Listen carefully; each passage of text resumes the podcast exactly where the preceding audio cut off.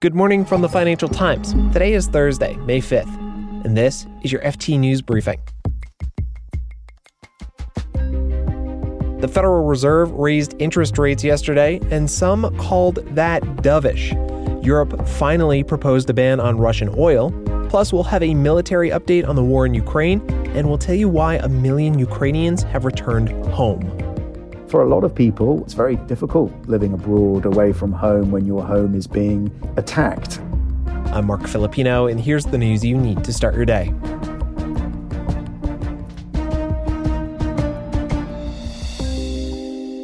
Well, the Fed did it. At the end of its two day meeting, the central bank raised its key benchmark policy rate by half a percentage point, just as expected. Now, normally, a rate rise would push stocks down. But yesterday, after the Fed's move, the S&P 500 and the Nasdaq both jumped about 3%. Here's the FT's Kate Duguid. This was largely the market breathing a sigh of relief that the Fed didn't go further. People ahead of the meeting were speculating that the Fed may increase rates by 75 basis points at some point down the line. And Chair Powell nixed that idea. What did you hear from investors and analysts that you spoke to? I actually heard like kind of differing things about whether or not this was hawkish or dovish. It seems like the market reaction is mostly that this has been a dovish move. But I did hear from a couple people who said that they thought the Fed was still trying to sound very hawkish. Chair Powell opened by addressing the American people, which is kind of an unusual move, and said very clearly, you know, inflation is a problem. We are focused on inflation and we're going to use all of our tools to bring it down. So some people sort of felt that this was still kind of a hawkish statement. At some point, Chair Powell said that he expected a soft or softish landing, which means that we could have no recession in response to rising rates or maybe a little bit of a an ish recession. Um, and so so it seems like the Fed definitely was suggesting that they are prepared to slow the economy in order to rein in inflation. Kate Duguid is the FT's U.S. capital markets correspondent.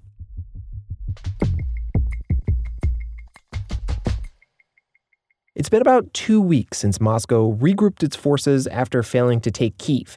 It refocused its military efforts on southeast Ukraine. To talk more about what's happening on the military front, I'm joined by the FT's Europe editor, Ben Hall. He's in Kiev. Hey, Ben. Hey, Marc. So, how much damage or what kind of inroads are Russian forces making in the southeast? Uh, in a nutshell, they're not making that much territory. According to one Ukrainian advisor to the president, uh, he told us they'd ba- basically made 25 kilometers in about four weeks since they first said that they were going to refocus on the uh, on the south and east of the country. So they've only inched forward. In some places, they've made some more gains, but they tend to sort of inch forward, take a village, and then get beaten back by the Ukrainians the war has become quite static in nearly the entire length of the front line, which is a thousand kilometers. And it's very much artillery based. It's both sides pounding each other uh, with artillery guns and uh, missiles. And that's something where the Russians have quite a big advantage. So, Ben, there's this kind of important date coming up in Russia. It's May 9th, and it commemorates Russia's victory over the Nazis in World War II. So there's going to be a big celebration, there's going to be parades in Moscow. And there was this idea that Russian President Vladimir Putin wanted some kind of victory in Ukraine on that day. Is that true? And, you know, what does that translate to on the ground?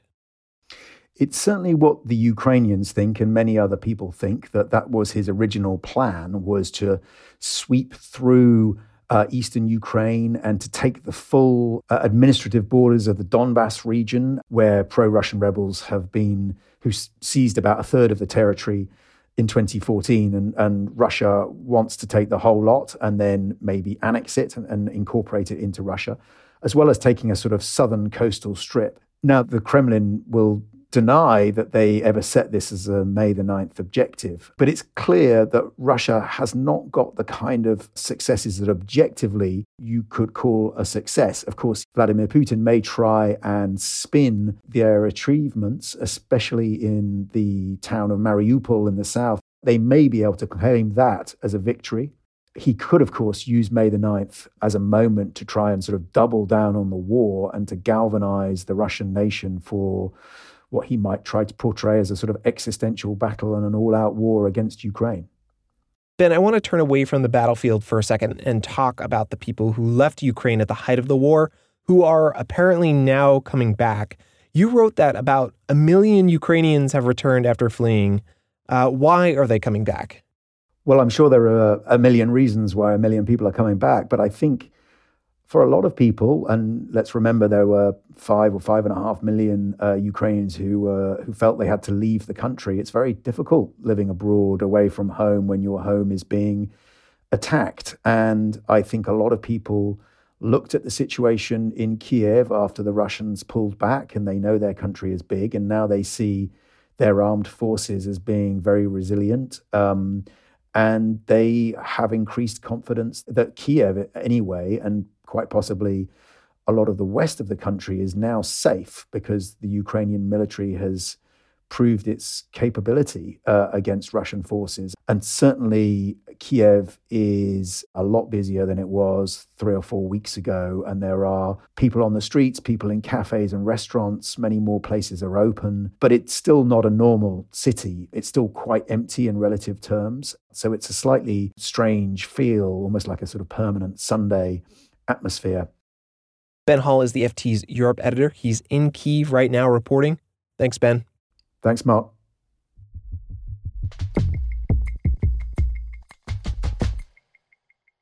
The EU finally proposed a ban on almost all Russian oil imports yesterday. European Commission President Ursula von der Leyen said it would cover seaborne, pipeline, crude, and refined oil from Russia. Now, a move like this would normally be a massive jolt to energy markets, but yesterday there was only a 3% rise in oil prices. The FT's Tom Wilson explains why. This move has been trailed for months, ever since R- Russia first invaded Ukraine. Mm-hmm. A lot of international businesses and oil traders have been expecting some form of sweeping sanction on imports into Europe to eventually be realized. Uh, number two, a lot of buyers have been self sanctioning, so they've started to boycott Russian production already.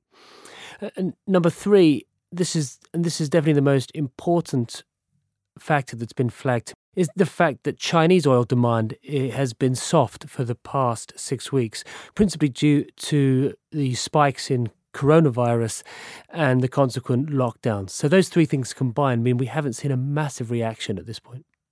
So Tom, there there are still some holdups, right? Like Hungary says it's it's going to block the move, and there are a few other hurdles that need to be jumped before uh, this gets done. But do markets think those wrinkles will be ironed out and, and that this is essentially a done deal?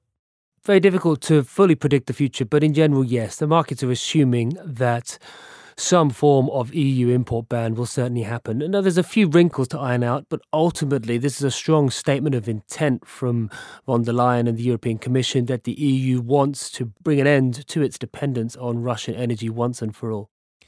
So you you mentioned demand from China, and I want to ask, how much could other countries buy from Russia to offset the impact of this EU ban?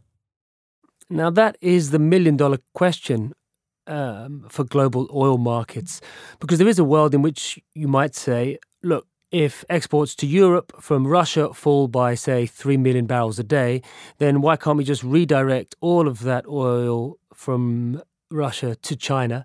But increasingly, I think people are skeptical. China is an increasingly important energy partner for Russia, but China also depends very heavily on the US um, as, a, as a consumption market for its goods. And it won't want to be perceived by the US and, uh, and other potential Western trading partners to be providing Russia with an immediate you know, outlet for all of that sanctioned energy.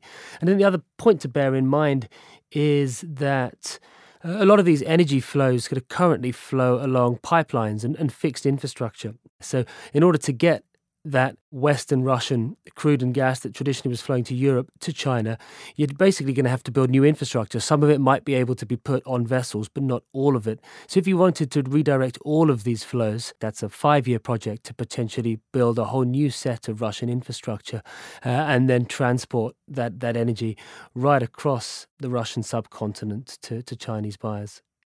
Is there a risk Tom, that this EU ban on Russian oil could backfire for the EU, and over time, it will raise prices to the point where Russia will actually benefit from the oil it can sell? It's certainly a risk, or rather, one consequence of the EU ban could long term or is likely to push the oil price up harder. And in, and in the short term, that does mean that Russia is going to be generating more revenue from the oil it continues to sell. And, but I think importantly, the European Union taking this step has, has drawn a clear line in the sand. It said that Russian oil is going to be off limits for European consumers for the foreseeable future. And while Russia can survive that in the short term because the revenue it's generating from the oil it continues to sell is high, long term, I think this is fatal for the Russian oil and gas industry. Tom Wilson is the FT's senior energy correspondent. Thanks so much, Tom. No problem. You can read more on all of these stories at FT.com. This has been your daily FT News Briefing. Make sure you check back tomorrow for the latest business news.